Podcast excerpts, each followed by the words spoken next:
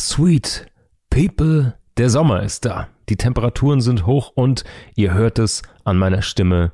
Der Heuschnupfen ist auch wieder da.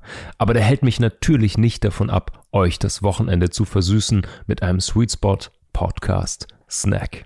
Heute sprechen wir über sechs Kriterien für erfolgreiches Logo-Design.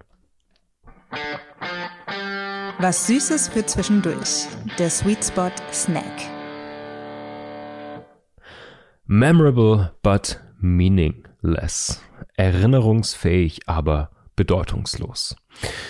Ihr erinnert euch, am Mittwoch haben wir über die ganz großen Design-Herausforderungen der Zukunft gesprochen, über das Design der Zukunft. Es ging unter anderem um die Gestaltung der Flagge für unseren Planeten oder um visuelle Botschaften, die man auf kleine Plaketten auf interstellare Raumsonden designt und somit sozusagen direkte Botschaften über die komplette Spezies Mensch, unseren Platz im Universum an Außerirdische sendet. Kleiner hatten wir es nicht am Mittwoch. Und wir haben auch über ein echt spannendes Beispiel gesprochen, nämlich über Warnhinweise und Symbole und wie krass das ist, wenn die ihre Bedeutung verändern oder verlieren und welche Herausforderungen uns da in Zukunft noch erwarten, zum Beispiel bei Atommüll entlagern. Und wir haben so ein bisschen oder ganz kurz am Mittwoch über die Entwicklung von diesem Biohazard-Symbol gesprochen. Es wurde 1966 von Ingenieuren und Designern im Auftrag der US-Regierung entwickelt.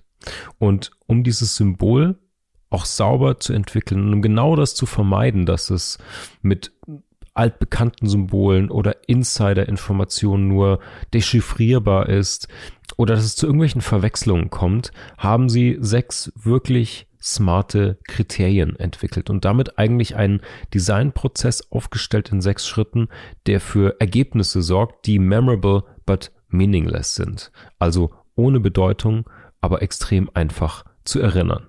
Und visuell starke Symbole, an die sich Menschen erinnern und die man mit beliebiger Bedeutung aufladen kann, das klingt doch für alle Kreativen und Marketer nach einer Spielwiese, nach dem perfekten Briefing fürs Logo-Design.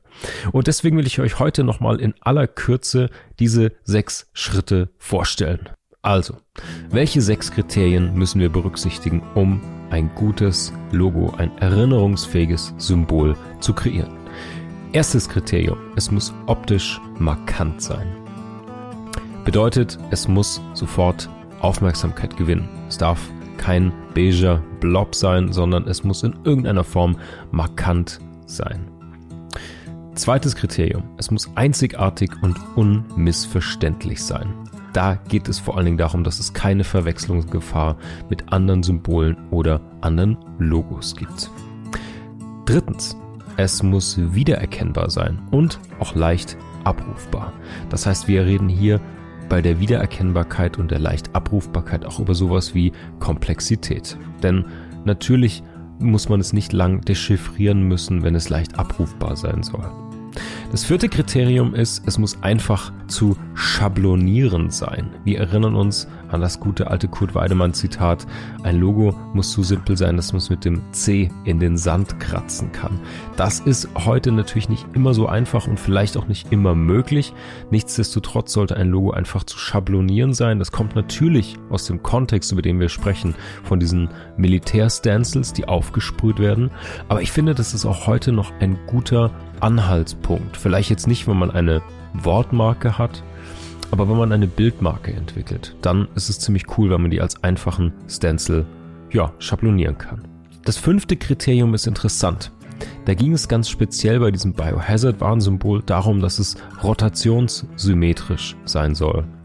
Das heißt, ähnlich wie dieses Atom-Warnsymbol ist auch das Biohazard-Symbol sofort wiedererkennbar, egal ob es 5, 10, 20, 90 Grad gedreht oder gekippt ist. Das heißt, es sieht identisch aus, aus egal welchem Winkel man es sich anschaut. Natürlich definieren wir für Logos eine Ansicht, einen bestimmten Winkel, manchmal auch bestimmte Farben oder Darstellungsspielräume. Ähm, wir denken an den Nike Swoosh, der natürlich eines der ikonischsten Logos ist. Natürlich wird es immer auf eine Art dargestellt, aber man würde es auch in der Rotation erkennen. Und so würde ich vorschlagen, dass wir dieses Kriterium auch lesen. Nicht im Sinne von, man muss das Logo drehen oder es ist völlig egal, wie rum man es dreht, aber es sollte erkennbar sein, wenn es gedreht wird. Und der sechste und heute wichtiger denn je Punkt ist, es muss akzeptabel sein für Gruppen aller Hintergründe. Wir reden nicht von farblichen Hintergründen natürlich. Das Logo muss natürlich auf schwarz, weiß, grün, gelb, blau überall funktionieren. Es geht hier um soziokulturelle Hintergründe. Das, der letzte Punkt fasst so ein bisschen die anderen nochmal zusammen. Es muss einzigartig und unmissverständlich sein, wiedererkennbar. Ja, und es darf eben nicht mit bestehenden kulturellen Bedeutungen oder Werten oder altbekannten Symboliken clashen. Das heißt, es muss wirklich neu gedacht und neu gemacht werden. Das sind die sechs Kriterien, die ursprünglich für das Biohazard Warnzeichen in den USA entwickelt wurden und ich finde nach wie vor, das ist ein mega Kriterienkatalog, wenn ihr das nächste Mal ans Logodesign geht oder wenn ihr kein Designer seid, sondern auf Kundenseite, auf Empfängerseite, auf bestellender Seite sitzt. Somit könnt ihr vielleicht auch eure Logoentwürfe beurteilen. Ich weiß aus meiner Erfahrung im Design, dass es Kunden manchmal gar nicht so einfach fällt, Logodesigns zu beurteilen. Passt die Farbe, passt dies, passt das. Mm, es ist natürlich immer die Frage, richtet man sich nach Geschmack oder gibt es objektivere Kriterien? Deswegen würde ich euch das heute vorstellen. Nicht nur, wenn ihr Designer seid, könnt ihr mit diesen sechs Kriterien arbeiten, sondern auch, wenn ihr Kundin seid, könnt ihr euch an diesen sechs Kriterien orientieren.